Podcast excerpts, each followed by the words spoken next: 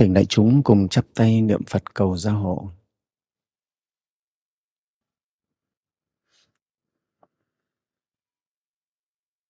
Nam mô Phật Bổn Sư Thích Ca Mâu Ni Nam mô Phật Bổn à, Sư Thích à, Ca Mâu à, Ni Nam mô Phật, Bổn Sư Thích Ca Mâu Ni.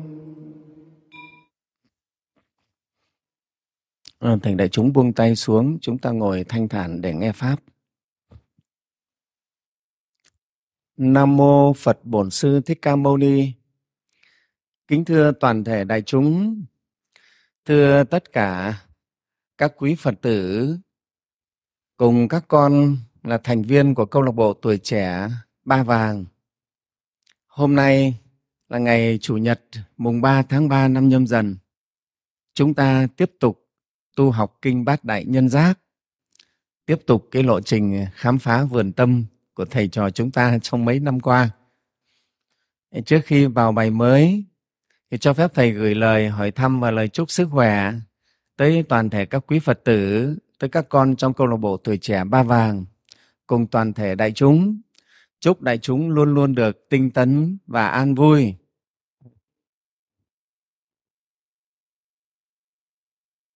Kính thưa đại chúng, hôm nay chúng ta học tiếp đến bài học thứ 9 về điều giác ngộ thứ bảy của Kinh Bát Đại Nhân Giác.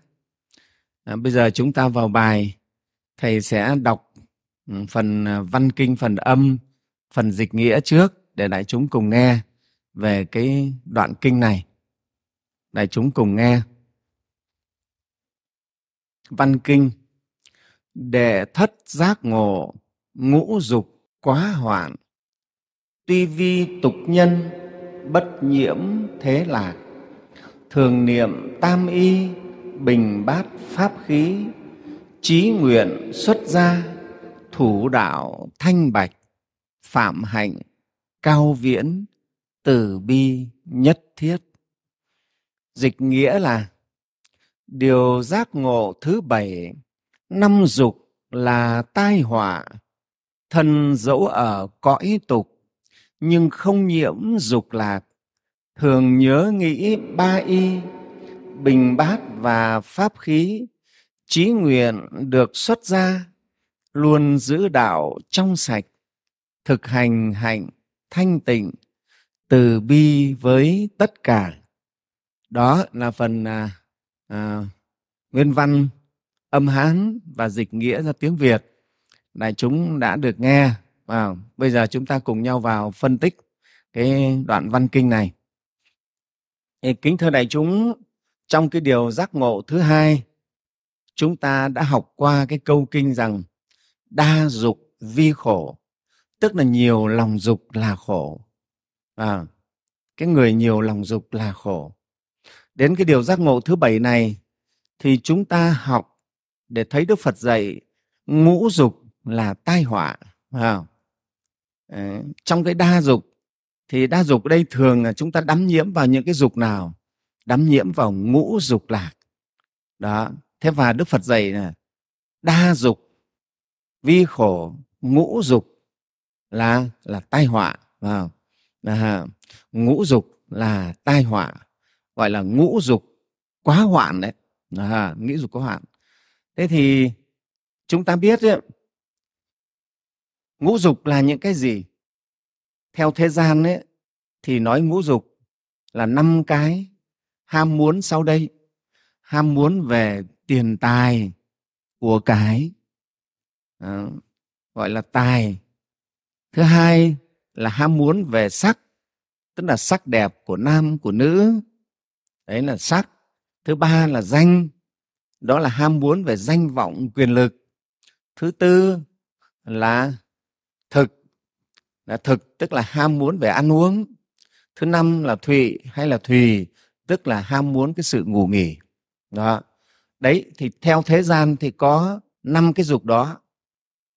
Gọi là ngũ dục. À, tài sắc danh thực thùy.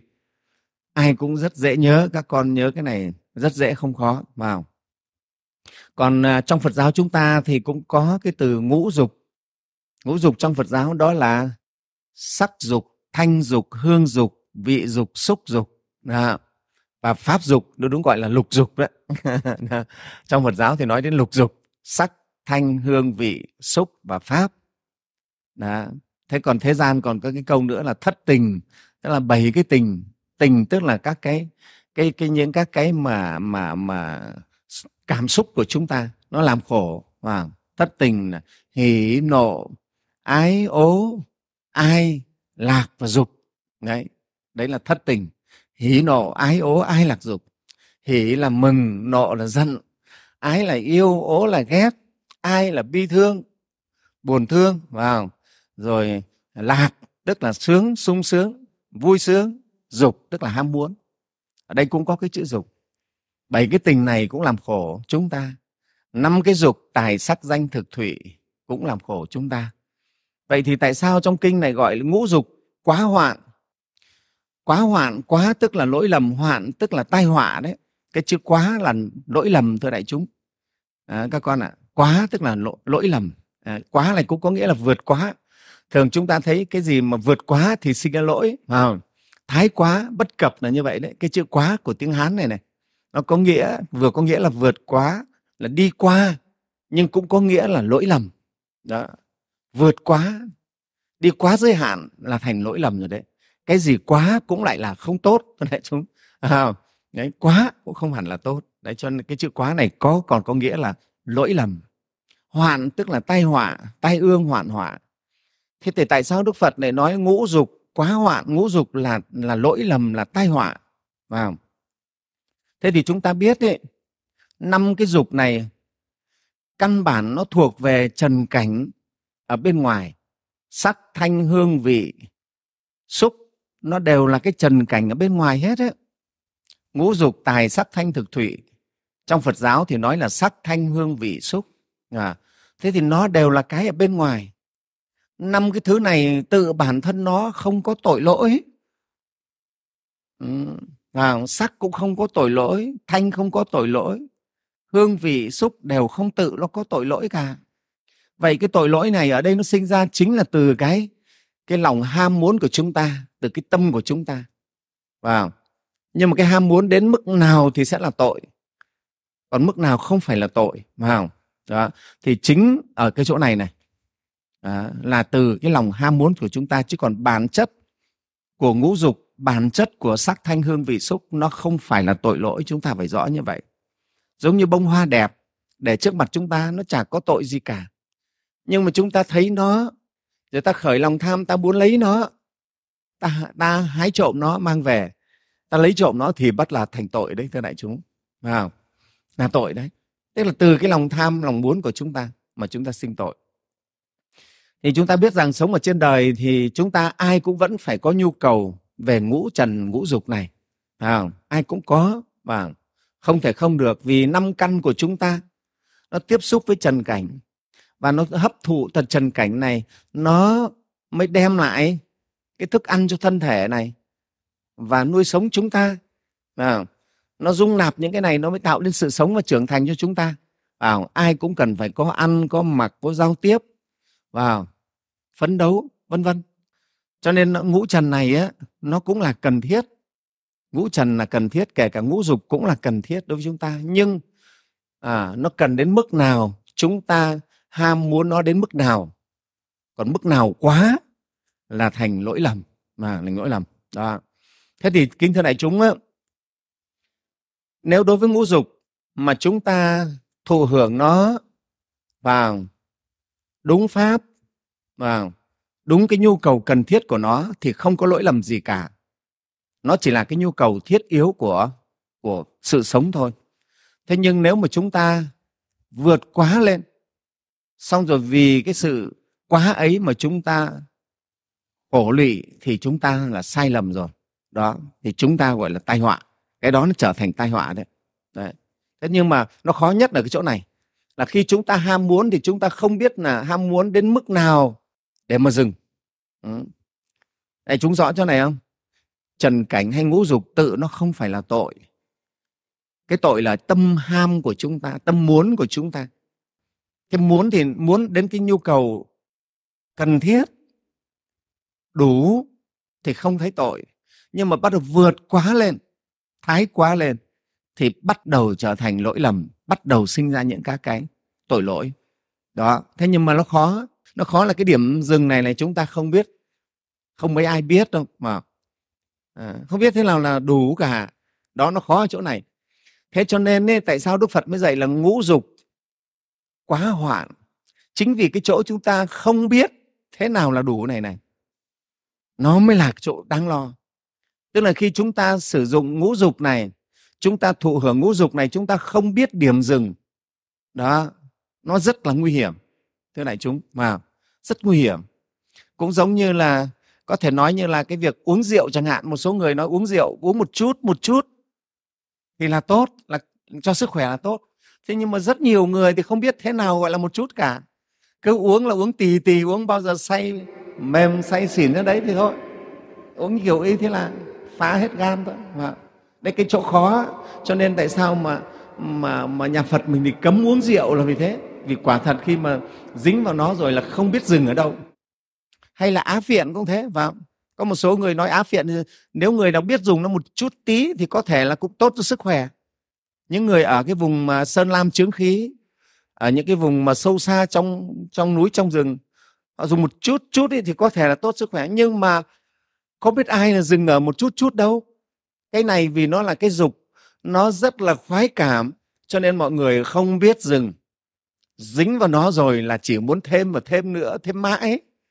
Đó không có bao giờ biết dừng cả nó khổ chỗ vậy. Cho nên ấy, đức phật mới thấy được cái nguy hiểm này cái dục này ấy, cái lòng ham muốn này nó nguy hiểm thật. Ham muốn đối với cái năm trần với ngũ dục này nó nó thật là nguy hiểm. Nếu mà chúng ta vì nó nguy hiểm ở cái chỗ chúng ta không biết ở cái điểm dừng. Còn nếu chúng ta biết dừng biết dùng đúng ham muốn đúng đủ thì không có sao. Nhưng mà đa phần là chúng ta rất là khó. Đấy cái này là cái khó cho cho nên đức phật mới đặt nó vào cái hàng nguy hiểm và, và tai họa là như vậy đấy thưa đại chúng tai họa cho nên trong uh, chữ hán ấy cái chữ dục ấy, thưa đại chúng thì nó được viết nó gồm có hai chữ một bên là chữ cốc. Cốc tức là một cái hang một bên là chữ khiếm là là thiếu thưa đại chúng. Tức là một cái hang mà nó trống nó thiếu. Cho nên người ta gọi là lòng dục ấy là cái hang không có đáy mà bao nhiêu cũng không vừa mà không vừa cả. Lòng tham nó không có đáy. Cho nên cái chữ dục này nó được viết gồm có hai cái chữ một chữ cốc và một chữ thiếu đứng vào nhau cạnh nhau. Là một cái hang mà luôn luôn nó thấy thiếu không có ờ, không có đủ không bao giờ đầy cái hang trống không có đáy. Là cái hang không có đáy. Cho nên là dục là như vậy đấy. Nó khó người xưa người ta hiểu về cái chữ dục như vậy đấy. Không biết đến thế nào là vừa đủ thưa đại chúng. Không biết là vừa đủ. Bây giờ hỏi, bây giờ hỏi mấy anh mà nghiện thuốc phiện ấy không biết thế nào là vừa đủ. Hôm nay thế này là là là mai lại tăng lên, cứ thế thôi. Cái ham muốn như vậy đấy, thưa đại chúng. Đúng là cái ham muốn ấy, nó không có dừng vì cái cái không biết dừng ấy, nó mới là nguy hiểm, nó mới là tai họa cho chúng ta. Cho nên đức phật mới dạy là ngũ dục quá hoạn đúng là tai họa đấy thưa đại chúng. Đấy nhá. Thế thì ở đây tại sao mà đức phật lại nói vì ngũ dục nó không phải là tội, nhưng mà chính do cái lòng ham của chúng ta. Chúng ta không biết dừng ở điểm nào. Ham và cứ ham mãi, ham hơn và cứ thế chạy theo, đuổi theo. Nữa nữa, cho nên là cái bắt đầu sinh ra khổ lụy, sinh ra tai họa cho chúng ta. Cho chúng ta. Ừ. và có cái bài thơ thế này, thầy đọc để đại chúng cùng nghe, về cái ham muốn của chúng ta nó cứ không dừng. Suốt ngày bận rộn, cũng chỉ vì chuyện ăn, chuyện mặc, chuyện áo y. Ăn mặc xong rồi lại lo nghĩ, phòng chung còn thiếu vợ đương thì. bài thơ nói về một cái người sống tại gia đấy. Suốt ngày lo bận rộn chuyển cơm chuyển áo. No được cơm áo rồi lại nghĩ giờ còn thiếu vợ trẻ. Vợ đẹp hầu non đều đủ cả. Ra đường xe cộ lấy đâu đi? À, có vợ có đẹp có con rồi bây giờ lại nghĩ đến cái chuyện xe. Ngựa đã thành bầy xe đã sẵn lại lo ruộng ít khó thu chi. À, mua được ruộng vườn trăm vạn mẫu sợ không quan chức bị người khi có ruộng có vườn rồi. À, rất là rộng rãi rồi. Bây giờ lại lo không có chức phận gì trong đời sợ người ta khinh. À, tứ phẩm tam quan còn chê nhỏ mà ngũ phẩm thất phẩm có ra gì? Nghe không? nhất phẩm vừa lên ngôi tể tướng lại muốn làm vua chắc có khi vào mua danh bán chức lên đến à, tam phẩm, tứ phẩm, hoàng, rồi đến khi đến nhất phẩm rồi, làm tể tướng rồi, vẫn còn chưa chưa dừng lại muốn làm vua nữa. Vào, cho nên mới nói, ngũ phẩm, thất phẩm có ra gì? Nhất phẩm vừa lên ngôi tể tướng, lại muốn làm vua, chắc có khi lại nghĩ mình làm tể tướng thì mình có thể làm vua được. Và đúng rồi, thưa đại chúng nhưng cái anh mà ngấp nghé cạnh tranh với chức vua phải là anh tể tướng phải không? Chứ còn mấy anh dân quèn như chúng ta thì ai mà đi nghĩ cái chuyện đi tranh đến làm vua bao giờ? Và thường là cái anh trưởng ấy là bao giờ ông bị cái anh phó là ngấp nghé là cạnh tranh. Có đúng không? Đấy anh trưởng thì bao giờ cũng bị anh phó. Anh giám đốc thì hay bị anh phó đốc cạnh tranh. Nào, không ông bộ trưởng hay bị ông thứ trưởng cạnh tranh là cái ông cạnh đấy là ông có cơ hội để ông để ông quay lên. Đó. để ông mà kiếm chỗ. Đó lại muốn làm vua chắc có khi thỏa lòng lên được ngôi thiên tử. Bây giờ lên được ngôi thiên tử rồi. Mơ ước thành tiên sống trường kỳ. Bây giờ làm vua rồi thì lại phải muốn làm sao sống được lâu, được dài, sống được mãi để hưởng cái cái sung sướng của làm vua. Tham muốn leo thang không dừng nghỉ, vô thường chợt đến ôm hận đi. Thưa đại chúng. trong uh, kinh phật cũng có diễn tả mà đây là tiền thân của đức phật thích ca chúng ta. Cái kiếp ấy đức phật được làm vua chuyển lân thánh vương thưa đại chúng đầy đủ hết tất cả mọi cái phúc lạc ở đời. Thế rồi lúc ấy vua chuyển luân thánh vương lại muốn lên trời. Ta lên trời thấy cõi trời lại đẹp quá à, lại lộng lẫy hơn cả cõi thế gian của mình. Rồi thấy vua trời đế thích ờ, lại cũng đẹp quá. Và ở cái chỗ ngai vàng đẹp quá thế là vua chuyển luân thánh vương lại còn muốn chiếm luôn cả cả cái ngai vàng của vua đế thích. Đó, thế và do cái tâm tham dục như vậy, cho nên là vua chuyển luân thánh vương mất phước, rớt lại trần gian. Sau đó ông ấy ốm bệnh, ông ấy chết. Và trước khi chết thì ông có dặn tất cả triều thần phải nhớ rằng, nhắc rằng vua chuyển luân thánh vương đã có tất cả nhưng vẫn còn tham, do tham như vậy. Cho nên bây giờ bị khổ đọa. Đấy thưa đại chúng nha. Trong kinh phật đấy nói. Cái bài thơ này rất hay. Nói rõ cái lòng tham của con người ta nó cứ nâng dần nâng dần. Quá tật nó không biết dừng. Nếu mà chúng ta không có trí tuệ phật pháp thì chúng ta thật là không biết dừng đâu thưa đại chúng. Không bao giờ biết dừng đó. Cho nên ở đây ấy, thì đức phật mới nói là cái lỗi của ngũ dục ấy nó chính là cái lỗi ở tâm chúng ta ham muốn không biết dừng chứ bản chất của dục hay của ngũ trần nó không có tội lỗi gì cả. Bông hoa không có tội, tiền bạc nó cũng không có tội, phải không? Và cái cái ghế danh vọng nó cũng không phải là tội, nhưng cái tội là lòng tham của chúng ta. Mà lòng tham này không ai định lượng cho nó được. Cứ để nó leo thang, nó lấn tới và từ đó mà gây ra bao tai họa cho mình và cho người. Đấy là cái tai họa của ngũ dục vậy đấy. Đó. Bây giờ thì thầy phân tích qua về năm cái dục này để đại chúng chúng ta cùng thấy những cái họa của nó. Thứ nhất ấy, là cái gì?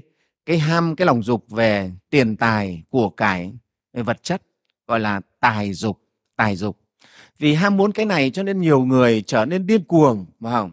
Có khi đánh mất hết cả nhân tính mất hết cả tình cảm người thân bạn bè mất hết thưa đại chúng và mất cả lương chi ham tiền ham của à, mà mất hết đấy có kẻ táng tận lương tâm cũng vì tiền mà trở thành kẻ ác giết người vào. Chúng ta gần đây nghe trên báo chí rất nhiều những câu chuyện vào con cái có khi giết cả cha mẹ vì tiền vì của. Và anh em giết nhau chém nhau vì mảnh đất thôi thưa đại chúng. Đấy những câu chuyện mấy năm gần đây vào rất là tệ. Bạn bè hãm hại nhau rồi những cái chuyện trộm cướp cướp giật à, thế rồi rồi kể cả những chuyện đi tham ô móc ngoặc à, nhiễu nhương vân vân lường gạt nhau. Đấy cũng vì tham tiền tham của đấy thưa đại chúng mà khiến chúng ta đến cái mức tạo những cái tội như vậy. Vào có ai biết đủ biết dừng đâu thưa đại chúng. Mấy ai? Có nhưng không phải là là nhiều. Mấy ai biết đủ biết dừng trước cái sự cám dỗ của tiền tài của của cải vật chất thưa đại chúng. Cho nên thầy nhớ có một doanh nhân cũng khá nổi tiếng trong đất nước chúng ta. Và chú ấy có than một câu là gì? Tiền nhiều để làm gì? À, thầy nói cái này sư phụ nói cái này chắc là các con trong con vụ tuổi trẻ chắc là biết vào chú là một doanh nhân rất nổi tiếng. Tiền nhiều để làm gì? Chú phải than lên tiền nhiều để làm gì? Tất nhiên có người nói là tiền nhiều thì tôi sẽ đi mua cái này tôi sắm cái kia tôi xây nhà tôi mua đất tôi mua xe tôi... nhiều nữa mua máy bay. Phải không? Thế nhưng mà ở đây ấy thầy nghĩ là chú ấy than là chú than thế này này cái người mà đang tham tiền này này họ chỉ nghĩ đến tiền thôi. Trong đầu họ chỉ nghĩ đến tiền chứ còn có khi họ cũng chưa nghĩ là tiền ý để làm gì. Có những người mắc cái bệnh tham tiền thưa đại chúng tham tiền. À, bản thân á, thầy đã được nghe có một cô phật tử thưa với thầy đấy thì mẹ của cô phật tử đó đó, cụ cũng già rồi nhưng mà cụ cũng mắc cái bệnh thích tiền, tham tiền. Và cái này là không hiếm với nhiều người đâu, với nhiều người già.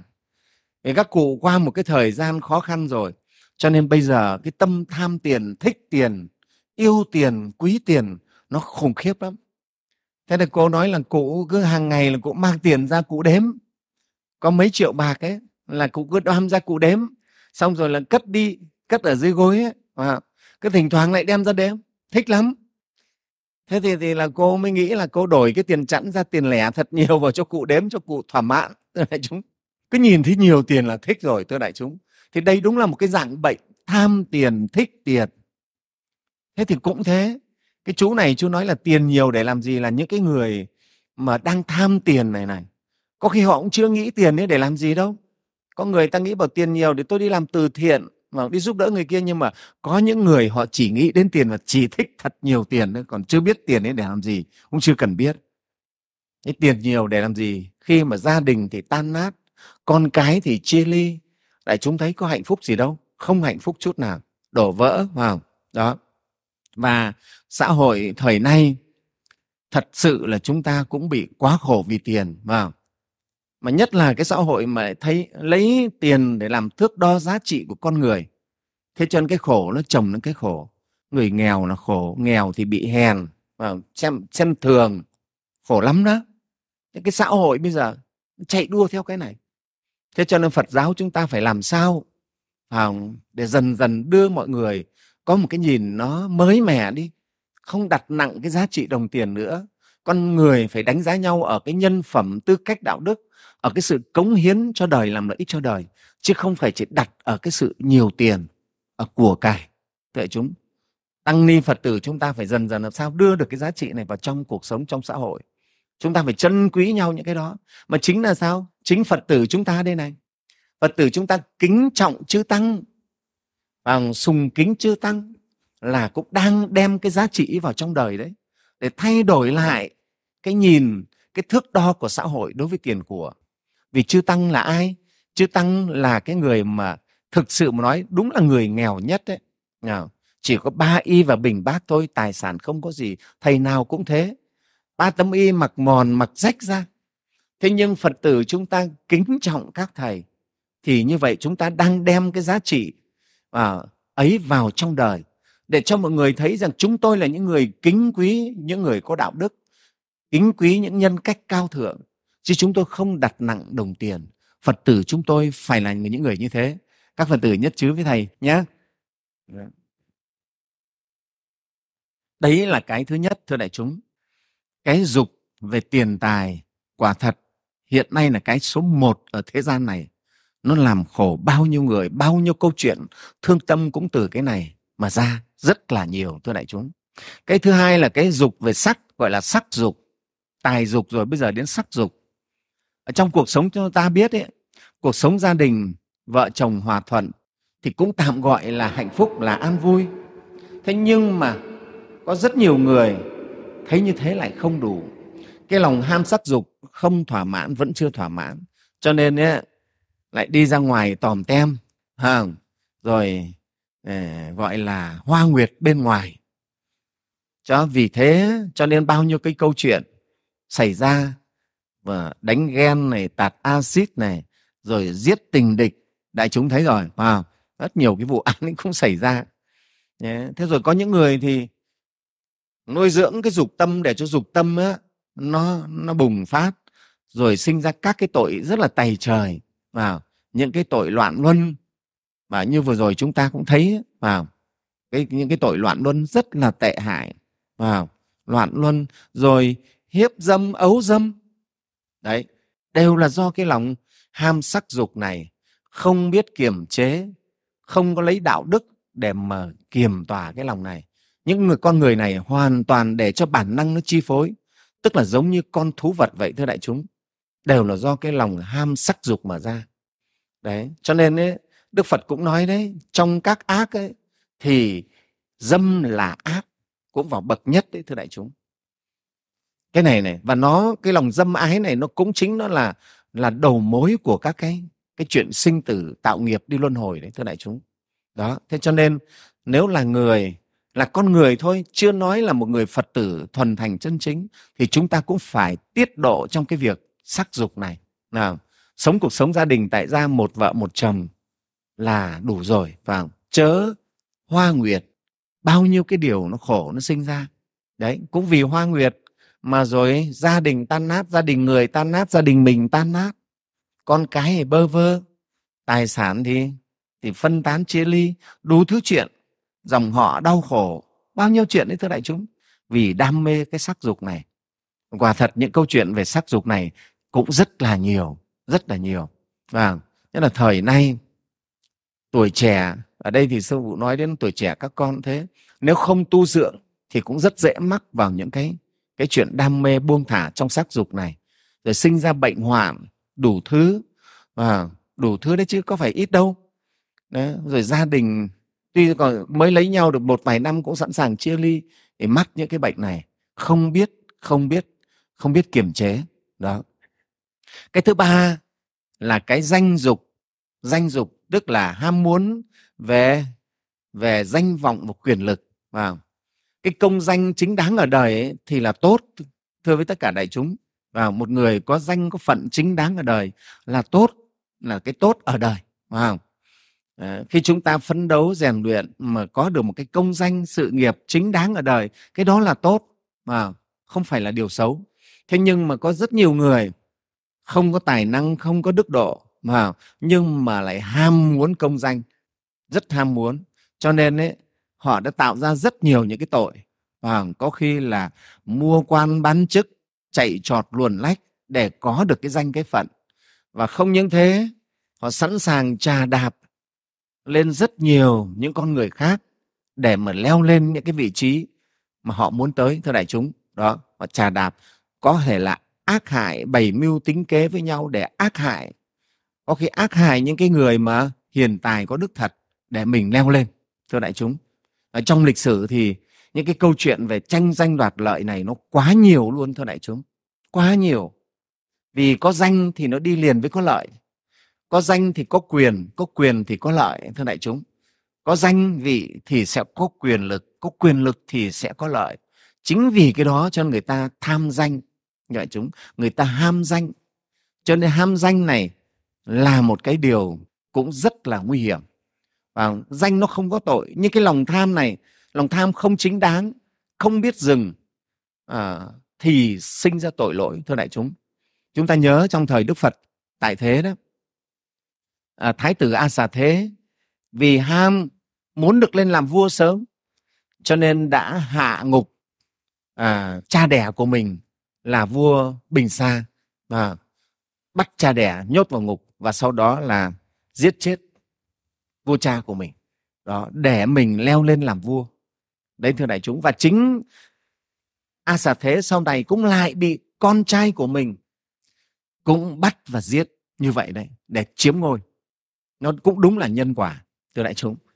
Và cái dòng họ của vua bình sa này là bị năm đời đều bị con là chiếm ngôi của cha và bắt giết vua cha. Năm đời, từ đời vua bình sa cho đến a xà thế, rồi con a xà thế, cháu a xà thế chắc a xà thế. Cũng cứ là con lên là là giết cha và cướp ngôi của vua cha. Thế cho sau đó thì dân chúng họ thấy cái dòng họ này không ổn. Dòng họ này không được, dòng họ này là là rất là tội lỗi. Cho nên sau đó dân chúng họ nổi lên, họ lật đổ cái dòng họ của vua a xà thế này, thưa đại chúng. Đó, thì đấy, để mình mới thấy là vì cái máu ham quyền lực ham danh vọng mà con giết cha thưa đại chúng à, hay là cũng một cái trường hợp điển hình nữa trong tăng đoàn là ông đề bà đạt đa. Đề bà đạt đa là tăng sĩ à, cũng là anh em với đức phật đấy. Thế nhưng đề bà đạt đa lại muốn mình là giáo chủ thay phật để lãnh đạo tăng đoàn cơ muốn kéo hết tăng đoàn về mình. Chân đề bà đạt đa đã xui người hãm hại đức phật cụ thể là xui a giả thế thả voi say ra để giết hại đức phật rồi không giết được đức phật thì tự thân ông ấy lăn đá để hại phật. Rồi ông đi bôi xấu đức phật. Đồng thời ông tuyên truyền để chia rẽ tăng đoàn. À, ông mới ông đưa ra những cái điều là phải tu theo ông ấy và phải khổ hạnh thật là khổ hạnh. Ở đây đấy thì thầy cũng nói luôn để các quý phật tử và sư phụ nói để các con trong con một tuổi trẻ thấy. Ví dụ như chính ông đề bà đạt đa ông đề ra cái thuyết là tu sĩ đi khất thực, tỳ kheo đi khất thực là bắt buộc phải ăn chay. Bắt buộc phải ăn chay. Không được khất thực, ví dụ người ta cúng dường mà đúng là tam tịnh nhục cũng không được ăn. Ông đề ra rất nghiêm khắc nữa đó, ông đề ra cái đó. Thế thì rất nhiều một số sư thì nghe thấy ông ấy đề ra như thế thì nghĩ là hay. Nghĩ là tu như thế là là tinh tấn hơn. Đó. thế là a dua là chạy theo ông ấy mà ông kéo được đến 500 sư đi theo ông có phải ít đâu. Đấy, thưa với đại chúng như vậy. Thế nhưng mà những cái điều của đề bàn đạt đa đề ra thì đức phật đều không chấp nhận. Đức phật không chấp nhận cái việc đó. Chư tăng đi khất thực là tùy duyên thọ thực. Tùy duyên thọ thực ai cúng dường gì thì thọ nhận phần đó. Không phân biệt chay mặn miễn nó đúng là tịnh nhục tam tịnh nhục thôi. Đấy mới là cái tự tại của người người xuất gia. Phải không đi hóa độ là như vậy. Đó, thế cho nên tại sao mà mà mà bây giờ chúng ta nói là nếu mà chúng ta bắt buộc như vậy thì chính là chúng ta đang thực hiện. Bắt buộc chư tăng mà đi khất thực là chỉ có được ăn chay, ăn rau thôi, thì đấy là chúng ta đang theo cái điều của đề bà đạt đa đấy, thưa đại chúng. Nó sai. Và cái này thì chúng ta phải tìm từ trong lịch sử phật giáo để chúng ta thấy à, đức phật không bắt cái điều đó. Ờ, chính là do ông đề bà đặt ra ông đề ra chứ có ai đâu. Nó sai với tinh thần của đức phật.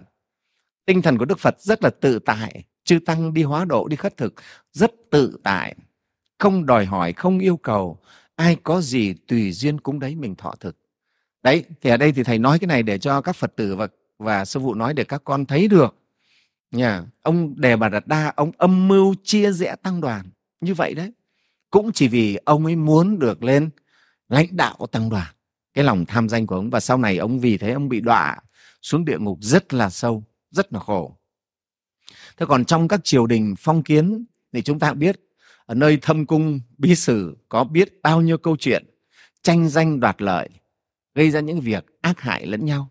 À, chúng ta thấy trong cung chứ có phải bình an đâu. Các triều đình triều đại phong kiến ấy không bình an chút nào. Ai xem về lịch sử các triều đại phong kiến đều không bình an. À, cực kỳ phức tạp. Trong cung với nhau và vua thì lo sợ tể tướng những vị quan tài giỏi tiếm ngôi của mình. Cho nên có khi là sẵn sàng giết những vị quan tài giỏi. Có phải không? À, tìm bầy mưu giết những vị quan tài giỏi. Đó thực sự là như vậy đấy. Thế thì hoàng hậu cũng thế. Hoàng hậu với các gì? Thứ phi cũng ganh ghét nhau giành giật nhau sợ các thứ phi được sủng ái. Cho nên hoàng hậu với thứ phi thì tranh giành nhau đấu tranh nhau. Các cung tần mỹ nữ cũng đấu tranh với nhau. Các hoàng tử cũng đấu tranh với nhau tranh giành nhau. Không không hiếm chuyện hoàng tử thái tử giết lẫn nhau để mà tranh cái ngôi ngôi thái tử. Thế thưa đại chúng nhiều lắm đấy. Trong lịch sử kể cả lịch sử của Việt Nam chúng ta à, rồi nô tỳ cho nên cả mấy anh thái giám, quan thái giám cũng hại nhau. Thưa đại chúng, đâu phải chuyện thường đâu. Rất là kinh khủng. Nên chân chúng ta mới thấy là có nhiều khi là những cái cái trận mà mà quyết chiến rất là thầm lặng thôi ở trong trong hoàng cung đấy, trong vương triều. Ừ. nên cho nên dân ta có câu là gì? Châu buộc thì ghét châu ăn mà quan võ thì ghét quan văn dài quần. Có mấy khi mà các vị mà lục hòa được với nhau đâu các vị có tu học lục hòa như phật tử mình đâu mà chân các vị chỉ có lục đục thôi vì khi mà đã đã ham danh ham lợi thì chẳng có lục hòa mà là lục đục hết ấy. À, chỉ khi người nào biết tu dưỡng Phật pháp, biết ứng dụng Phật pháp mới có thể sống lục hòa được. Còn không thì sẽ chỉ là đục đục. Vì danh lợi những cái bả mồi ấy nó khiến cho người ta đấy dục đấy, ham muốn đấy, thưa đại chúng, nó sinh ra lỗi lầm như vậy đấy. Lỗi lầm như vậy đấy. Đúng không? Các cái vương triều cũng thế, giữa vương triều ờ, sau với vương triều trước cũng mâu thuẫn nhau, cũng ác hại nhau rất là nhiều, rất là nhiều. Chúng ta thấy trong cái ví dụ trong lịch sử của chúng ta như là câu chuyện của rất nổi tiếng vụ án lệ chi viên.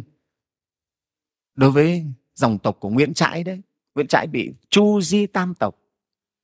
Cũng chính chỉ là cái mâu thuẫn ở trong triều. À, vì cái quyền lợi muốn ai lên làm thái tử ai lên làm vua thôi. Mà các vị hoàng hậu phi tần trong đấy bày ra những cái việc này để hãm hại nguyễn trãi đấy thưa đại chúng. Mà sau này thì nguyễn trãi mới được minh oan. Nhiều lắm thưa đại chúng. Và hay là những câu chuyện à, của tướng trần nguyên hãn. Trần nguyên hãn cũng thế. À, thời vua lê thái tổ đấy là cũng bị hãm hại đấy. là một vị rất là tài giỏi à, thế nhưng mà chính là là bị bị hãm hại. Bị những cái người đại thần trong đấy người ta tìm cách hãm hại. Đó. Thế chúng ta mới thấy quả thật là cái danh bản chân nó không có tội nhưng lòng ham danh thái quá khiến chúng ta sinh ra các tội lỗi thưa đại chúng. Vào. Ngay kể cả trong các cái nước tư bản mình cũng gọi là tự do dân chủ đấy chúng ta thấy không? Mỗi cái cuộc bầu cử là những cái sự cạnh tranh nhau quyết liệt đúng không? Rồi có khi là các vị nói xấu nhau phải không? rồi là vu khống nhau. Nghe đó, đại chúng theo dõi mấy cái lần mà tranh cử của ở bên mỹ đấy phải không? Các vị bôi nhọ nhau nói xấu nhau. Rất là ghê gớm. Mà khủng khiếp lắm. Lúc ấy là là là sẵn sàng trả đạp nhau hết luôn. Đó.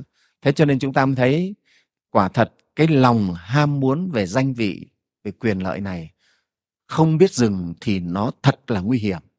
Là những người con phật như chúng ta chúng ta hãy ý thức được cái sự nguy hiểm này. Và nếu chúng ta mắc vào nó, bị nó xoáy chúng ta đi, thì chúng ta cũng sẽ như vậy đấy. Nó khổ lắm, vào cái vòng danh lợi này, nó cực khổ luôn, thưa đại chúng. Mất ăn, mất ngủ, rồi tội lỗi mình tạo ra ác hại nhau biết bao nhiêu thưa đại chúng. Nói ra thì nó nhiều vô kể cái câu chuyện danh lợi này nó cực kỳ là nhiều luôn thời nào cũng thế đấy. Cho nên đức phật mới, mới, mới cảnh tỉnh chúng ta. Danh dục là là tai họa đấy ham muốn về danh là tai họa đấy. Cái thứ tư là thực dục.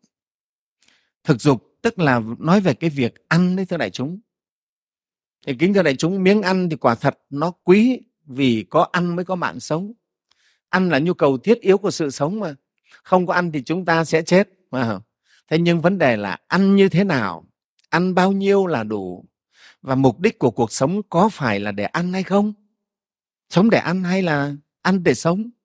Điều đó thì không phải ai cũng giác ngộ, không phải ai cũng hiểu biết và thực hành cho tốt đâu. Phải không? Thế nên ấy cũng vì miếng ăn mà có rất nhiều cái chuyện lực cười và đau lòng xảy ra. À, có đấy chứ không không? Cho người xưa người ta có câu là gì? Miếng ăn là miếng tồi tàn mà. Mất ăn một miếng là lộn gan lên đầu. Hoặc là miếng ăn qua khẩu thành tàn. Miếng ăn quá khẩu qua cái miệng mình nó trở thành tàn. Nó cũng chẳng còn tốt đẹp gì đâu. À chúng ta ví dụ như là miếng chả hay là một cái miếng gì thật là ngon, miếng táo thật ngon chúng ta nhai rồi chúng ta nuốt, đến cổ rồi là nó sẽ không ngon nữa rồi. Bây giờ ai mà nhai đi, nhai xong một miếng gì đến, nuốt đến cổ xong lại lôn ra, bảo rằng ăn lại, bụng chính mình mình cũng không dám ăn lại, thấy nó rất là ghê. Cho nên qua khẩu rồi, qua cái miệng rồi nó tàn, tức là nó không còn đẹp, còn tốt nữa. Nó ghê lắm. Nó là như vậy đấy. Người xưa mà người ta nhận định về miếng ăn đấy. Những người có học người ta xem rất nhẹ miếng ăn thôi phải không? Đó. thế thì nhưng mà chúng ta biết đấy cũng vì miếng ăn mà có rất nhiều người khổ vì miếng ăn phải không? Lao khổ vì miếng ăn. Có những người mà thầy biết là cả ngày đi làm lụng cơ cực vất vả chỉ để làm sao đến tối được đi nhậu thôi. À, được mấy chục nghìn mấy trăm nghìn là tối đem ra nhậu một bữa cho thỏa mãn cái miệng của mình. Ngày mai lại đi làm để tối lại nhậu. Đấy, thế đấy mẹ đại chúng có những người chỉ thế thôi để làm để nhậu thôi. Đó, làm để nhậu. Hôm trước ờ, thầy đã kể cái câu chuyện về về về con cáo dạy thưa đại chúng phải không? Con cáo mà nó còn giác ngộ nó đi đến chuồng gà nó thấy cái lỗ mà vào trong hàng rào vào chuồng gà nhỏ quá nó phải nhịn ba ngày để cho nó gầy đi nó chui vào được. Vào rồi nó ăn no gà rồi thì nó lại căng bụng lên không ra được. Nó lại phải nhịn không những ba ngày mà nhịn sáu ngày để cho cái bụng xẹp xuống sớm lại chui ra được. Nó tỉnh ngộ nó bảo hóa ra là kết cục mình chui khỏi cái chuồng gà này cũng vẫn là cái bụng đói. Chả được cái gì cả. Con cáo nó còn giác ngộ được như vậy.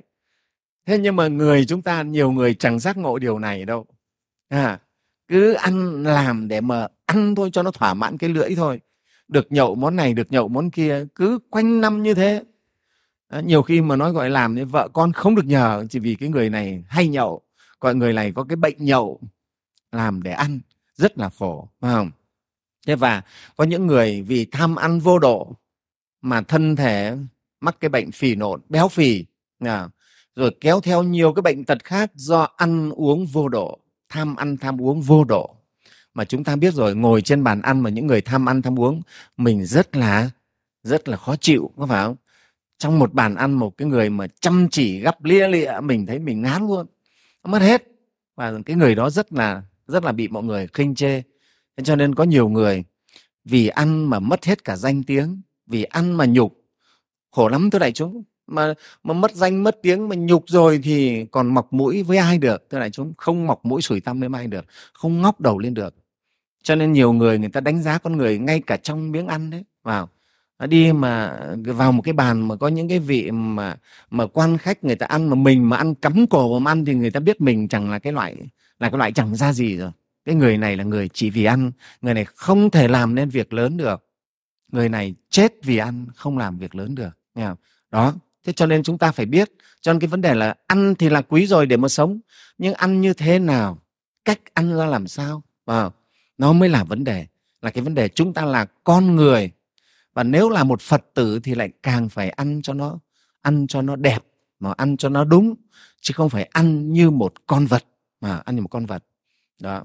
Thế và bên cạnh đó, thưa đại chúng, cũng từ cái lòng ham ăn, cái bệnh tham ăn ăn nhiều thì lại sinh ra bệnh tật rồi. Nhiều bệnh từ cái việc tham ăn này, bệnh béo phì cũng từ cái tham ăn này, vào nhiều thứ. Nhất là trẻ con bây giờ này, khi mà cái công nghiệp thực phẩm của chúng ta phát triển vào, cái cái cái thực phẩm mình rất phong phú, đa dạng. Thì những cái người mà mắc bệnh tham ăn này, họ ăn nhiều lắm lại chúng. Ăn trẻ con bây giờ béo phì nhiều, cũng là từ cái chế độ ăn nhiều đấy. Mà các cháu là ham ăn lắm, ăn rất nhiều luôn. Rất là nguy hiểm. Vào. Ăn nhiều thì lại sinh ra những cái xấu nữa. Người xưa người ta nói sao? Bão noãn thì tư dâm dục. Và cơ hàn khởi đạo tâm bão noãn là no bụng lại nghĩ đến cái chuyện dâm dục. À, chứ có mấy khi nghĩ đến chuyện thanh cao. Thế rồi no bụng thì lại lại buồn ngủ. Chân mới gọi là căng ra bụng là trùng ra mắt. À, ăn no thì lại nghĩ đến đi ngủ. Không thì ăn no thì lại nghĩ đến cái chuyện chuyện dâm dục. Đó thì đấy là những cái mà toàn là đưa con người ta đi về cái chiều chìm đắm của dục thôi. Do cái từ cái việc ăn này thế này buông thả phân tâm mình trong việc ăn uống, sinh ra những cái tệ như vậy. Cho nên tất cả những ai muốn vươn lên trong đời, muốn vươn lên trở thành người cao thượng, những người có giá trị, thì đều phải biết tiết chế trong việc ăn uống. Cái người mà, gọi là, ăn uống hàm hồ và vô độ, người đó thật là khó tiến bộ. Vì tham ăn, tham dục nó là một trong những cái dục cơ bản của chúng sinh. Đấy sở dĩ mình thực sự mà gọi là người ấy, chính là mà biết tiết chế trong cái việc ăn này đấy. Con vật nó cũng chỉ giết nhau vì miếng ăn thôi, tranh nhau vì miếng ăn và cả đời của nó đi dành thời gian để kiếm mồi, kiếm ăn thôi. Con người khác con vật, vẫn có ăn nhưng phải ăn như thế nào? Ăn cho đẹp, ăn cho đúng, ăn cho hay. Và ăn để cho lợi ích, chứ không phải ăn như con vật, thưa đại chúng. Nó khác đấy, đó. Thế cho nên ở đây rất nhiều người vì cái dục ăn thực dục này mà xa đọa, mà trở nên thấp kém và cũng sinh ra tội lỗi biết bao nhiêu từ cái việc tham ăn, tham uống này. Đó, cho nên tại sao cũng nói thực dục cũng là tai họa, nếu ham muốn quá, thái quá. Cái thứ năm gọi là thụy dục. Thì kính thưa đại chúng ăn nhiều thì đúng là lại ngủ nhiều, phải không? Sự thật là như thế những người mà ăn thật nhiều thì người đấy cũng lại hay ngủ nhiều phải cho nên ấy, về sinh lý cơ thể thì đương nhiên rồi khi chúng ta ăn thì máu nó phải dồn xuống để nó tiêu hóa thức ăn cho nên nó không dồn lên trên não mấy nữa.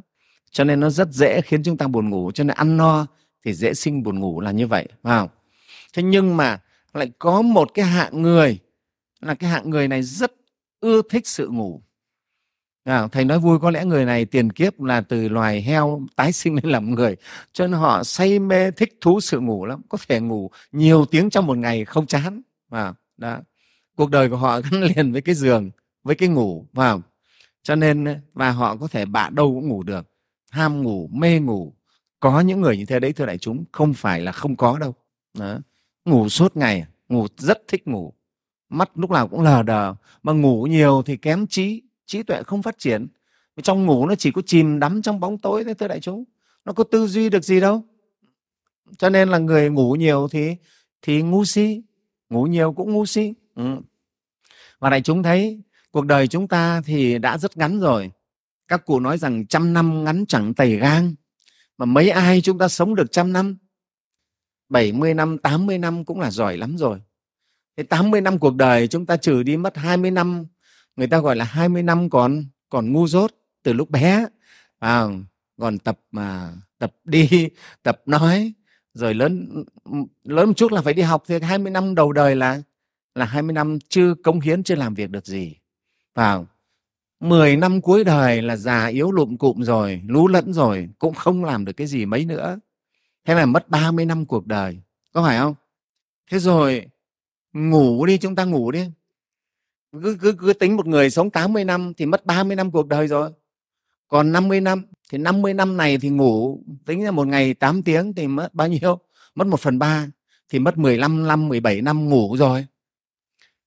Đấy, trừ đi mất mười mấy năm, 15 năm, 17 năm ngủ rồi thế lại còn thời gian để ăn trong ngày ừ, vệ sinh tắm giặt nữa thầy trừ trọt đi làm trừ mất khoảng hơn 20 năm nữa đấy thì thưa đại chúng như vậy thì chúng ta còn bao nhiêu năm con rất ít thôi mà còn chỉ đâu được hai chưa được hai, 20 năm để chúng ta sống và cống hiến làm việc.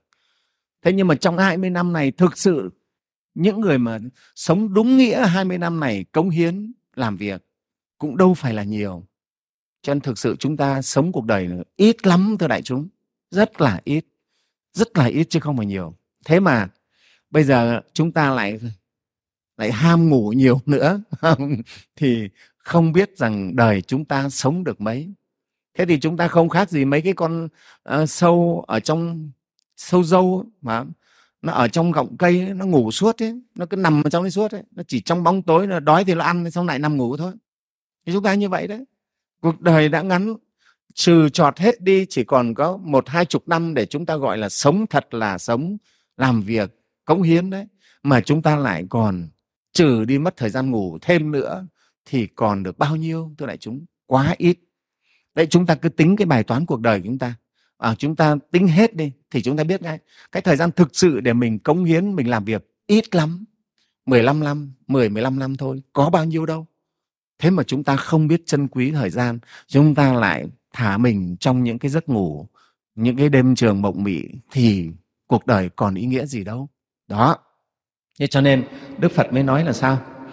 Quả thật là ngũ dục này là quá hoạn là tai họa và cho nên năm dục á, nó như là mật ngọt dính trên đầu lưỡi dao trong kinh đức phật ví dụ như vậy ngũ dục nó như mật mật ấy nó dính ở đầu lưỡi con dao rất là bén. Thế mà trẻ con không biết le lưỡi ra liếm liếm cái giọt mật ấy và nó sẽ bị đứt lưỡi. Thế thì chúng sinh trong đó có loài người chúng ta cũng không khác cái đứa trẻ con ấy. Rất nhiều người không khác đứa trẻ con ấy. À, vì tham đắm quá thể đối với ngũ dục sẵn sàng le lưỡi ra để liếm cái giọt mật trên con dao bén đấy trên cái lưỡi dao bén đấy và và đứt lưỡi cái tai họa nó đến đấy. Thưa đại chúng rất là đáng sợ. Và quả thật chúng ta nhìn ra cuộc đời thấy biết bao nhiêu những cái chuyện khổ đau vì con người ta mải mê, thái quá say đắm với ngũ dục mà chịu tai ương hoạn họa, khổ đau. Thế chân đức phật mới dạy, ngũ dục quá hoạn là như vậy.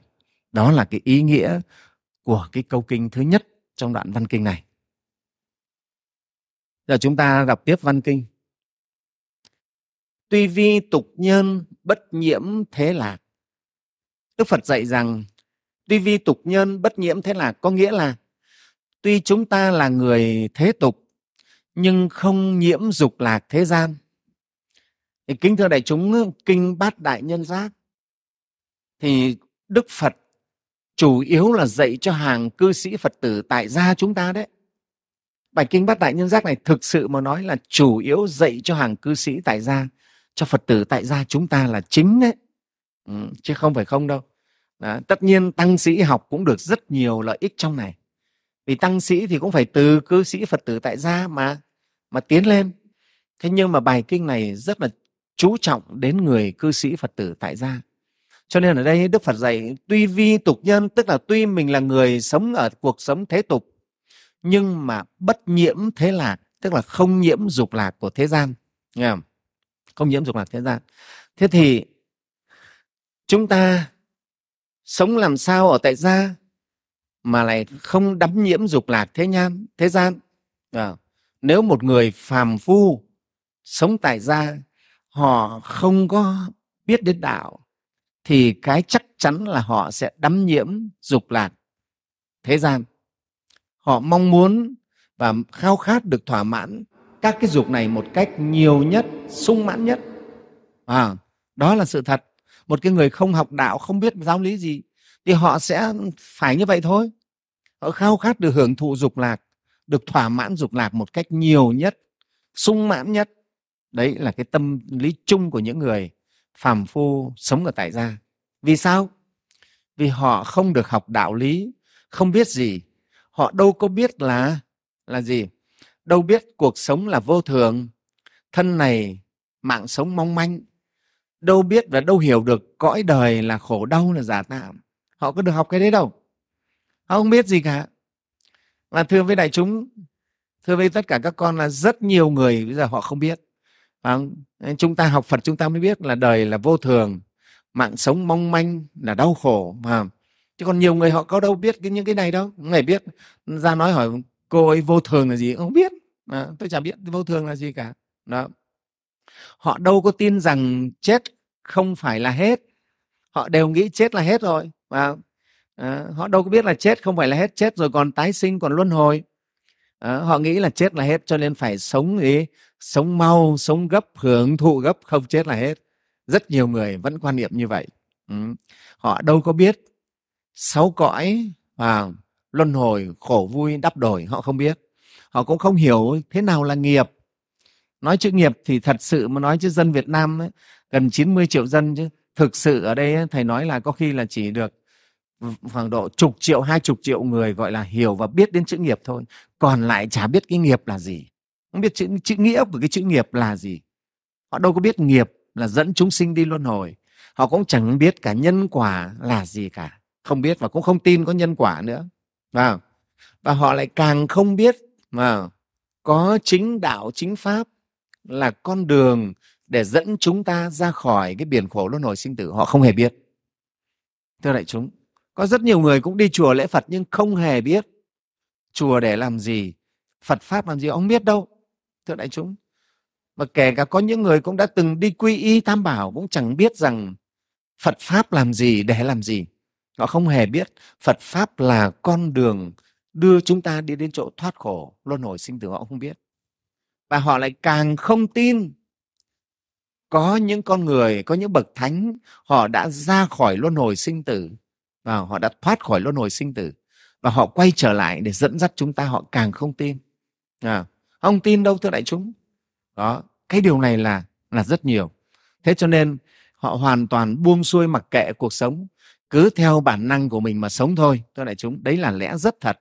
Và cái số này là phần đông là đa số đấy chúng ta là rất may mắn thưa đại chúng thưa các con. Chúng ta rất may mắn là chúng ta biết phật pháp. Chúng ta biết một con đường. Vào. À, đường cùng ngõ hẻm nghi vô lộ. Thế nhưng mà mình lại biết là có được có một con đường. À. đấy, đấy sơn cùng thủy tận nghi vô lộ. Thế nhưng mà chúng ta thì lại không không nghi là vô lộ. Chúng ta vẫn biết đến sơn cùng thủy tận vẫn có một con đường là con đường đi đến cái sự giác ngộ giải thoát, ra khỏi biển khổ trầm luân sinh tử này. Đó. Thế cho nên, ở đây đức phật mới dạy là sao?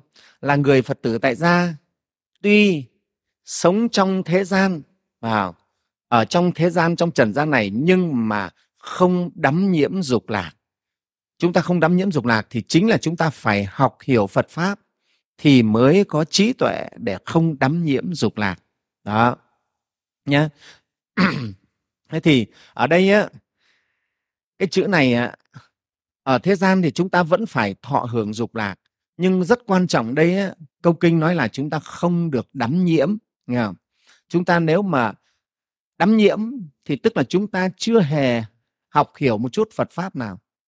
Là người Phật tử quy y tam bảo và có học Phật pháp có thực hành Phật pháp thì chúng ta phải hiểu và chúng ta không đắm nhiễm còn nếu mà chúng ta có đắm nhiễm tức là chúng ta chưa hiểu Phật pháp chưa hiểu những Phật pháp căn bản và chúng ta chưa thực hành Phật pháp thì chúng ta cũng sẽ đắm nhiễm thôi. Còn nếu thật sự chúng ta có học thật học và có thực hành quán chiếu Phật pháp thì chúng ta sẽ bớt đi cái đắm nhiễm rất là nhiều. Đó đấy thì thưa đại chúng. Thế thì chúng ta thấy ở trong đời à, để mà không chìm đắm không ô nhiễm thì đã từng có những tấm gương cho chúng ta sống trong đời. Như thời đức phật còn tại thế đại chúng thấy các vị vua chúa là phật tử họ sống rất là rất là cao quý. À, như vua ba tư nặc vua bình sa à, vua udiana rất nhiều vị vua khác họ là những phật tử thuần thành. Họ sống trên trên ngai vàng nhung lụa, nhưng thực sự khi họ hiểu phật pháp, họ không bị đắm nhiễm vào dục lạc trần gian. Các vị cư sĩ phật tử tại gia, những thương nhân rất giỏi, như là ông cấp cô độc, gọi là ông tu đạt, bà nữ đại thí chủ visakha, và nhiều những vị khác nữa, là những vị rất thành đạt trong đời, nhưng họ lại là những vị thánh đấy, thưa đại chúng. Mà đã là thánh làm sao mà nhiễm được? Và họ là thánh cư sĩ, họ không nhiễm trần gian, họ rất giỏi nhưng họ không nhiễm. Đó, đấy là những cái tấm gương, phải không? Họ là cư sĩ tại gia mà không đắm nhiễm. Chứ chúng ta đừng nghĩ là con sống ở tại gia thì làm sao mà con không đắm nhiễm được. Thưa đại chúng, đắm nhiễm hay không là ở cái tâm trí của ta. Nếu tâm này, trí này được ôn đúc phật pháp đầy đủ thì chúng ta không đắm nhiễm, không đắm nhiễm, thưa đại chúng, nha và còn rất nhiều những cái cái tấm gương khác vào. Họ sống trong đời mà họ không đắm nhiễm nha. Ở Việt Nam chúng ta vào như là thời à, thời Lý thời Trần chúng ta có những vị vua là cư sĩ Phật tử thuần thành. Ví dụ như vua Lý Thái Tổ và Nguyên Phi ỷ Lan à, các vị vua đầu thời nhà Trần. Và đặc biệt nhất là vua Trần Nhân Tông lúc ngài còn ở ở tại gia là những người Phật tử thuần thành. Và tâm họ hiểu đạo lý cho nên họ có đắm nhiễm đâu. Và vua Trần Thái Tông là một cư sĩ thuần thành và là một thiền sư đắc đạo. Vua Trần Thánh Tông cũng là thiền sư đắc đạo. Đều không đắm nhiễm. Và vua trần nhân tông à, thì chúng ta biết rồi rất đặc biệt. Là một cư sĩ phật tử thuần thành và sau này ngài lại còn đi xuất gia đầu phật nữa. Đó thì họ sống cuộc đời quả thật trên ngai vàng vương vị mà họ không đắm nhiễm. Cho nên vua trần nhân tông nói là ta coi ngai vàng như dép rách mà. Coi ngai vàng như dép rách, không có đắm nhiễm gì cả. Cung phi mỹ nữ, có đấy, nhưng mà ngài cũng không bị đắm nhiễm. Cho nên khi ngài mà từ bỏ ngai vàng, ngài đi xuất ra đến 300 mỹ nữ cung tần theo vào yên tử, vào để giữ, níu chân ngài, mà có được đâu. Thế rồi 300 cô là chấm mình xuống dòng suối giải oan bây giờ đấy. Để mà thể hiện cái sự trung trinh tiết liệt với ngài. Nhưng mà đấy, thực sự mà nói là ngài không bị trói buộc bởi các cái dục lạc của trần gian. Đấy, là ngài là lúc ấy vẫn chưa xuất ra đâu, mà vẫn còn là người cư sĩ. Nhưng cái tâm đã như vậy, cho nên cái tâm này nó được thuần thục, được phật pháp un đúc thuần thục, cho nên tự nó có tính chất không đắm, không nhiễm đối với các cái dục lạc của thế gian và rồi một nhân vật nữa cũng là cư sĩ tại gia đó là tuệ trung thượng sĩ là một vị tướng quân thời nhà trần còn là thầy của vua trần nhân tông đấy thưa đại chúng. Cũng thế ông sống đời tại gia nhưng là lại của một bậc thượng sĩ xuất trần rất là ung dung tự tại và không hề dính nhiễm. Thế còn gần đây nhất ấy, trong phật giáo việt nam chúng ta thời cận đại đây thì có những cái cư sĩ tại gia như là bác sĩ tâm minh lê đình thám vào là một cái người bác sĩ rất là giỏi và lại rất uyên thâm phật pháp. Cuộc sống của ngài bác cũng thế mà rất là thanh bạch không bị ô nhiễm. Rồi các cư sĩ như là cư sĩ minh chi là cư sĩ minh chi chính là anh em với lại hòa thượng thích minh châu đấy. À, viện trưởng học viện phật giáo việt nam. Rồi cư sĩ tống hồ cầm cụ tống hồ cầm mới mất cách đây ít ngày. Cụ thọ 104 tuổi đấy cũng là những cư, cư sĩ rất nổi tiếng sống cuộc đời ở trần gian nhưng mà không bị đắm nhiễm bởi các cái dục lạc trần gian. Đấy thì thưa đại chúng, những con người này, họ mặc dù sống ở địa vị nào, quyền cao chức trọng hay là một người dân bình thường, hoàn cảnh nào, họ cũng thể hiện rất rõ cái sự giác ngộ phật pháp, không bị dục trần đắm nhiễm. Đó, vì họ giác ngộ phật pháp, họ hiểu đạo, biết sống đạo rồi, nghe không? Thế cho nên là người phật tử chúng ta, thế thì chúng ta phải học những cái tấm gương này. Chúng ta vẫn sống ở đời, nhưng mà chúng ta sống trong đời một cách tốt đẹp, xây dựng cuộc đời mà không bị cuộc đời, dục lạc cuộc đời, vùi dập, làm cho chúng ta chìm đắm.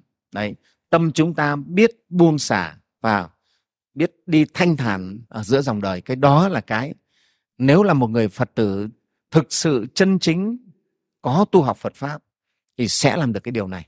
Cái đấy là thầy rất là tin tưởng nha. Và hòa thượng thiền sư thích thanh từ có viết một cái bài thơ mà thầy thấy cũng rất là hay.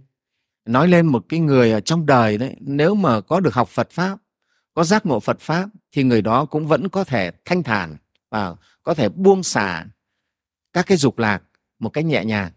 Bài thơ đó gọi là bài thơ anh nếu biết thầy xin đọc để chúng cùng nghe.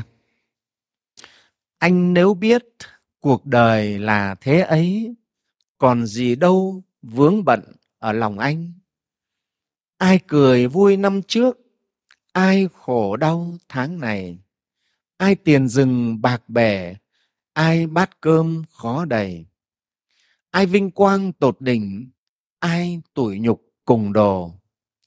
Dòng đời cứ trôi trôi qua mãi năm tháng mang đi đi kiếp người. Đâu tá những ai ai cố giữ còn chăng chỉ thấy một nấm mồ. Đây cái đoạn này là hòa thượng nói về cái sự thực của cuộc đời à, có những người năm trước cười vui nhưng mà năm sau lại đau khổ nước mắt tràn mi. Có những người năm trước tiền gọi là đầy kho đầy lẫm nhưng mà năm sau lại trở thành kẻ trắng tay đi ăn mày. À, có những người hôm trước vinh quang tột đỉnh mà có khi ngày hôm sau lại trở thành kẻ tội đồ. Chúng ta cũng đã từng thấy à, nó rất là thật. Lên voi xuống chó cái chuyện ở đời là như vậy đấy. Ai vinh quang tột đỉnh ai tủi nhục cùng đồ. Sự thật cuộc đời là như vậy. Và nó như thế nói như vậy đấy. Dòng đời cứ trôi trôi đi mãi, năm tháng mang đi đi kiếp người. Đâu tá những ai ai cố giữ, còn chăng chỉ thấy một nấm mồ. Những ai cứ đeo đuổi, cố tình mà nắm giữ, đâu biết, không biết được sự thật cuộc đời là vô thường. Phẳng sinh sinh diệt diệt, xuống xuống lên lên, không thấy được bản chất thật của cuộc đời. Cố tình nắm giữ, bám chấp. Cuối cùng kết cục cũng chỉ là một nấm mồ xanh ngoài đồng thôi. Đó, chỉ là một nấm mồ. Cuộc đời là như vậy đó. Thì sao hòa thượng viết tiếp này. Hồ thu nước trong vắt, vầng trăng hiện sáng ngời. Trẻ thơ đua nhau vớt vớt mấy vẫn tay không. Trong cái hồ thu nước trong vắt, vầng trăng ở trên trời nó hiện xuống rất là sáng. Trẻ thơ, trẻ con nó không biết, nó nghĩ là ở dưới dưới đáy hồ có mặt trăng. Nó nhảy xuống đua nhau để vớt mặt trăng lên. Nhưng mà vớt làm sao được mặt trăng ở dưới đáy hồ? Chỉ có trẻ con nó mới nghĩ vậy thôi. À, Đấy, vớt mấy vẫn tay không mà. Ừ. và thôi đừng ngây thơ nữa ngửa mặt nhìn trời trong.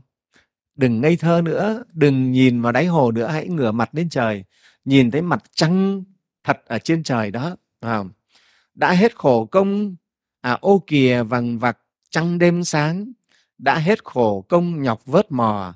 Nay được thấy trăng trăng rạng rỡ còn đâu run rẩy lặn tìm trăng. Anh nếu biết cuộc đời là thế ấy còn gì đâu vướng bận ở lòng anh. Dạ. Bài thơ này hòa thượng à, viết à, những cái năm tháng hòa thượng còn ở thiền viện chân không à, rất là hay. Và chúng ta cũng có thể ví như những cái đứa trẻ mò trăng đáy nước đấy vào khi không giác ngộ, không bị hiểu biết sự thật về cuộc đời, bản chất của cuộc đời. Mà chỉ có phật pháp mới chỉ cho chúng ta sự thật về cuộc đời, bản chất thật của cuộc đời này. Người học phật pháp, người ta sẽ không bị không bị ảo tưởng, không bị mê lầm về cuộc đời nữa. Không trở thành những đứa trẻ con nhảy xuống, hồ lặn tìm bóng trăng nữa. Đó cho nên cái người hiểu biết cuộc đời như vậy thì thì người ấy vẫn có thể sống trong đời thanh thản buông xả và không đắm nhiễm. Đấy là ý nghĩa cái bài thơ này. Thì kính thưa đại chúng biết rằng là người phật tử tại gia sống trong vòng thế tục mà gọi là đoạn trừ ngũ dục là việc khó có thể làm được. Thế nhưng ở đây ấy, đức phật dạy đối với phật tử tại gia chúng ta đó là chỉ cần không bị dục lạc của thế gian làm ô nhiễm là được à, chứ không phải đức phật dạy các phật tử tại gia là dứt bỏ đoạn trừ hết các dục. Cái này là đối với người xuất gia. Người xuất gia là phải đoạn trừ các cái dục. Còn người tại gia thì chưa phải ở cái mức đấy. Chỉ ở cái mức là không bị đắm nhiễm thôi bất nhiễm thế lạc thôi nghe không? không nhiễm bị nhiễm tức là bị nó làm nhiễm ô bị chìm đắm bị ô nhiễm và chìm đắm trong cái dục lạc trần gian.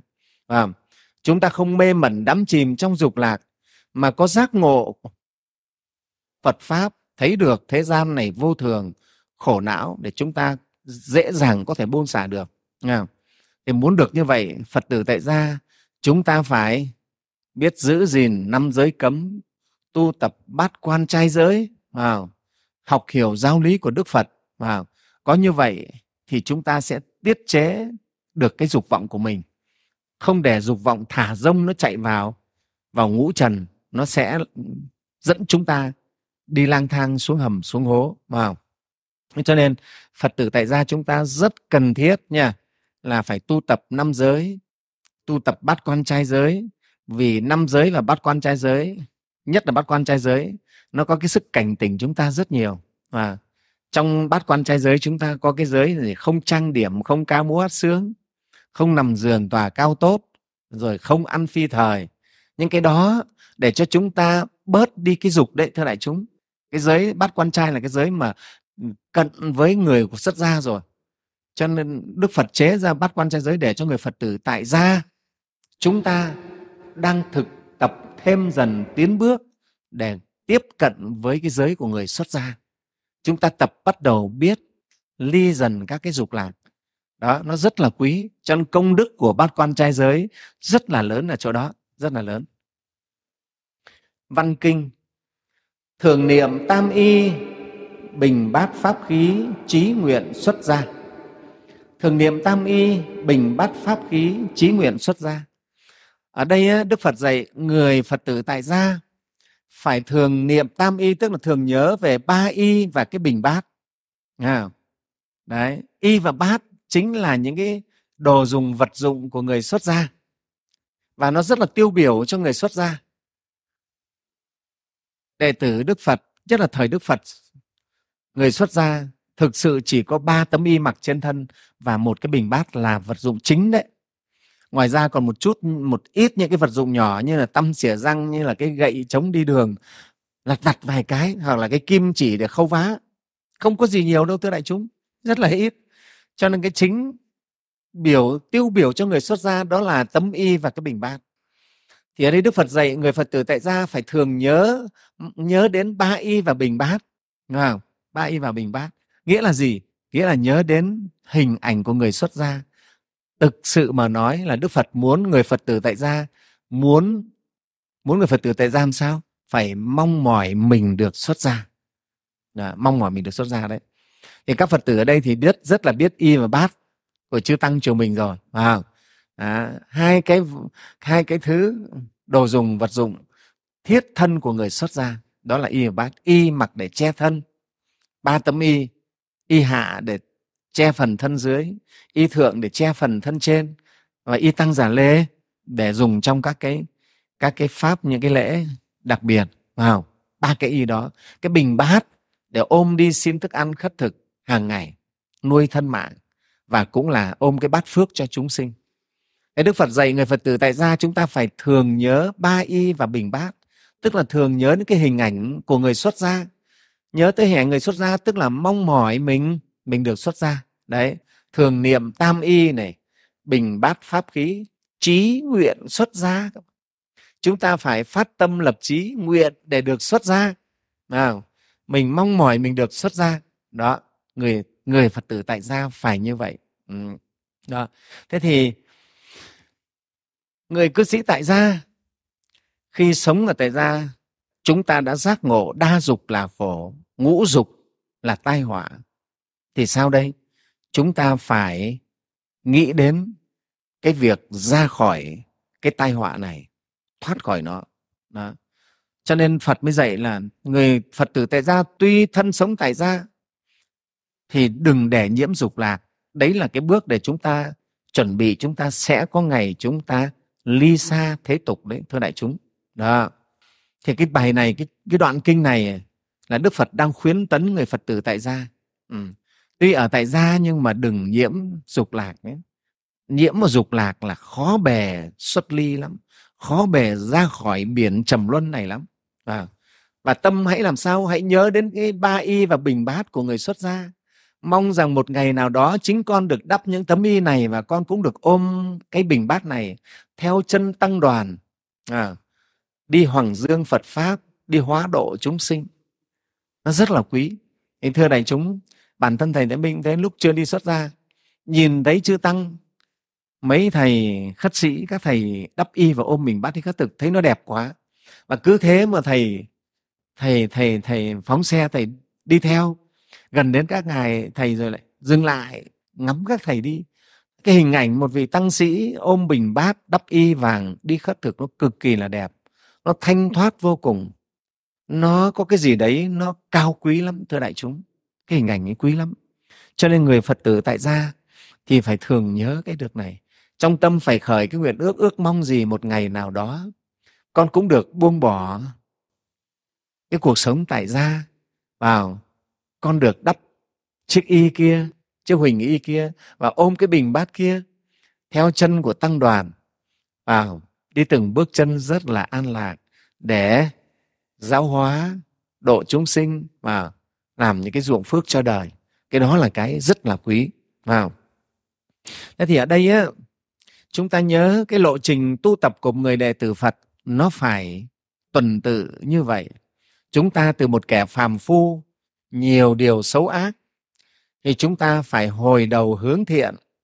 Đó hồi đầu hướng thiện xong rồi quy y tam bảo giữ gìn giới cấm của phật làm người phật tử cư sĩ thuần thành sau đó phải đi đâu? Phải tiến lên nữa. Là người phật tử cư sĩ thuần thành thì phải tiến lên là phải phát được cái tâm lập được cái trí xuất gia cầu thánh đạo. À, thế mới là đúng con đường đấy. Giống như học sinh ấy học hết cấp 1 phải lên cấp 2 và cấp 2 xong phải vào đại học.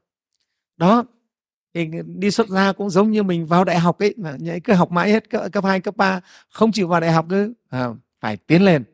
Thì con đường tu đạo cũng thế.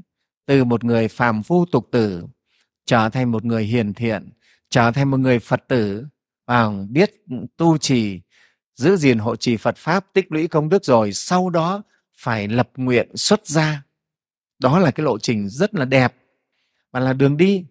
Cho nên ở ấn độ, người xưa ở ấn độ cũng thế, người ta đều sắp xếp cuộc đời là như vậy đó. Nhà lúc nhỏ thì đi học hành, trưởng thành, xây dựng gia đình, có vợ con rồi, lo cho vợ con xong, sau đó là đi xuất gia, là đi tu. Cuộc đời của họ như vậy đấy. Cho nên họ lo đấy. Và chúng ta cũng biết rồi, chúng ta cũng phải lo cho chính mình. Đức phật dạy, đạo phật tuy là lợi tha nhưng mà đức phật không quên cái phần tự lợi. Phải có tự lợi mới có lợi tha. Chúng ta phải biết làm lợi ích cho chính mình. Mà lợi ích ở đây là lợi ích giải thoát chứ không phải lợi ích về ngũ dục. Thưa đại chúng đức phật dạy mỗi người đệ tử phật phải biết lo cái lợi ích giải thoát cho chính mình. Chính mình phải được lợi ích giải thoát mình mới có thể giúp cho người được thưa đại chúng. Cái đó là cái điều rất quan trọng. Cho nên người phật tử tại gia chúng ta cũng thế. À, phải hướng đến trí nguyện xuất gia chứ không thể cứ dậm chân mái à, người làm người tại gia à. nếu đời này chưa đủ duyên xuất gia thì phải nguyện đời sau con tu tập để con đủ duyên xuất gia trong đời này phải chuẩn bị tư lương cho đời sau sinh ra rồi. Năm bảy tuổi là được đi xuất gia để mà không bị vướng mắc chút nào về trần cả. Đó thì mới được. Đó thế thì gọi là gieo cái duyên để mình đủ duyên được được xuất gia. Thế cho nên nếu mà còn nếu mà bây giờ ta chưa đủ duyên xuất gia thì ta cũng thế trong tâm phải hâm mộ khởi được cái tâm hâm mộ cái nếp sống thanh tịnh của người xuất gia. Cái nếp sống ba y bình bát nó rất thanh thản phải không? Chân, trong nhà thiền có câu gọi là gì? Ờ, bình bát. À, um, vua vô thuận trị đấy. Có một bài thơ nói về cái hạnh của người xuất gia hay lắm thầy xin đọc đại chúng cùng nghe. Cơm chùa thiên hạ có thiếu chi bình bát tùy duyên khắp trốn đi. À, và ngọc thế gian đâu phải quý đắp được cả xa mới diệu kỳ đó. Ông vua ông ở trên ngai mà ông còn ước ao như vậy đấy. Cái này chúng thấy không? Nhìn thấy chư tăng chùa mình trong rừng rất là nói nói rất thành thơi nhìn về tướng ngoài thì rất là thành thơi. Các ngài thực sự không còn bị bị vướng bận tất cả những cái chuyện thế tục trần gian nữa. Chỉ còn có một cái trận chiến duy nhất, đó là trận chiến với nội tâm mình, thắng được tất cả phiền não ở trong tâm mình thôi và các cái dục ham muốn trong tâm mình thôi. Và như vậy thì đấy là cái duyên rất là tốt để mình chiến đấu. Mình đã cắt bỏ cái giặc bên ngoài rồi. Bây giờ còn mỗi giặc nội ở bên ở bên trong thôi và nội xâm ở bên trong thôi thì chiến đấu nó đỡ hơn. Còn phật tử tại gia gì thì gì chứ giặc trong và giặc ngoài hết sức vất vả thực sự mà nói. Đó, cho nên ở tại gia cái duyên để tu quả thật nó có khó. Cho nên người ta nói là tu tại gia là khó cũng là đúng. Tu tại gia để mà đắc được đạo đạt được giác ngộ giải thoát thì là khó và có thể nói là rất khó chứ không phải không. Cho nên đức phật mới dạy chúng ta phải hướng đến cái việc xuất gia chứ còn cứ ở tại gia thì nó cứ chìm đắm chìm đắm. Cái duyên tại gia là cái duyên rất dễ chìm đắm, rất dễ tạo tội. Chỉ có xuất gia thì thực sự nó là cái con đường mà, gọi là, nhanh nhất để chúng ta đạt được cái sự giác ngộ giải thoát.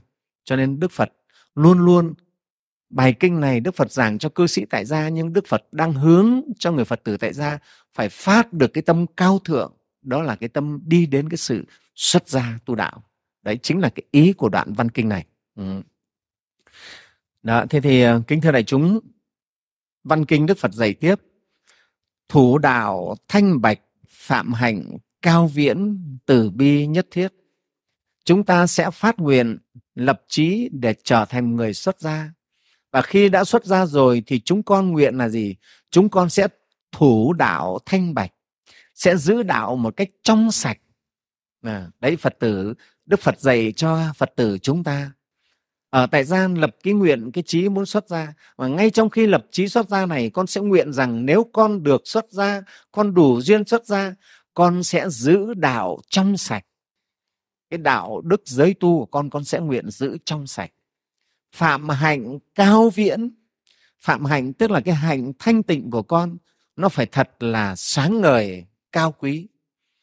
Và con đi tu, con nguyện như vậy và giống như bản thân sư phụ khi xuất gia, bản thân thầy khi xuất gia như thế. Trong tâm có cái nguyện như vậy, mình đi tu mình phải thế nào? Phải làm được cái gì đấy? Phải sống như thế nào để lợi ích được cho đời, cho chúng sinh? Bản thân mình cũng phải tự lợi nữa. Thì đây không thế, đức phật dạy chúng ta. Đang khi còn làm phật tử cư sĩ tại gia, đã lập chí lập nguyện xuất gia. Và trong cái chí nguyện ấy không phải chỉ xuất gia chỉ để là cầu cơm cầu áo hay cầu cái gì mà xuất gia để giữ đạo trong sạch. Thủ đạo thanh bạch phạm hạnh cao viễn. À, con xuất gia con phải là người đức hạnh cao xa và cao thượng. Đó. Từ bi nhất thiết lòng từ của con sẽ trang trải cho tất cả muôn nơi muôn loài chúng sinh. Và đó mới đúng là phẩm chất của một người xuất gia người đệ tử phật chân chính vậy đấy. Ừ. thì à, kính thưa đại chúng qua cái đoạn kinh này đức phật dạy cho hàng phật tử tại gia chúng ta.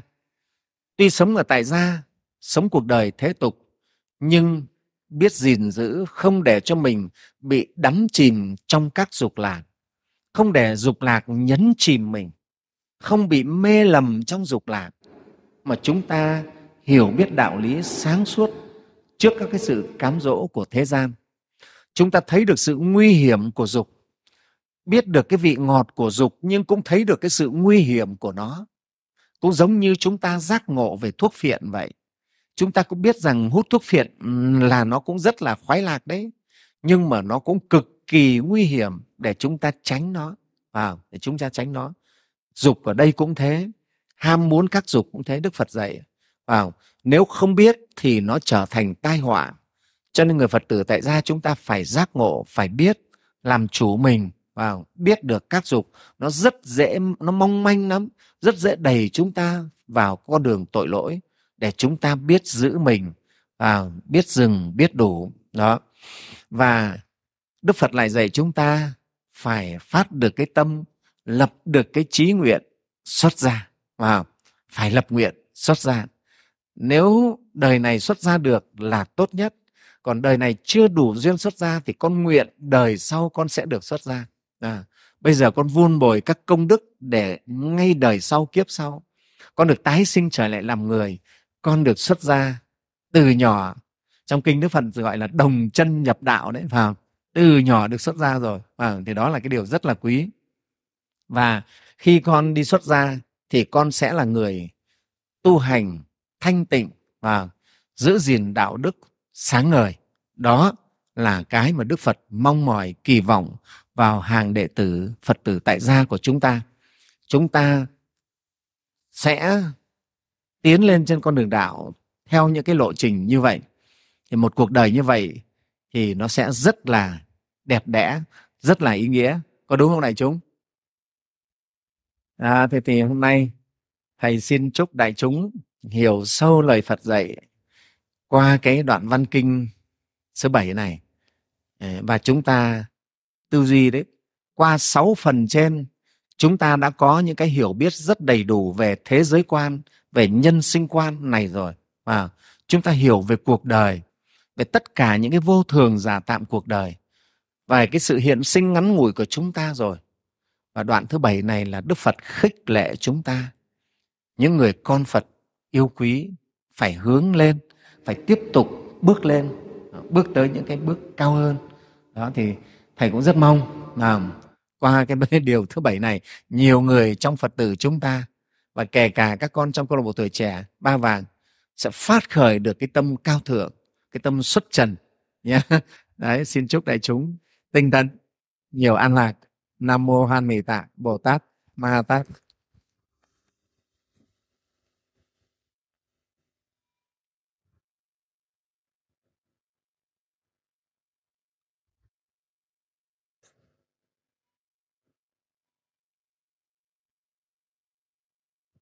À, thầy mời tất cả đại chúng cùng khởi thân đứng dậy làm lễ hồi hướng.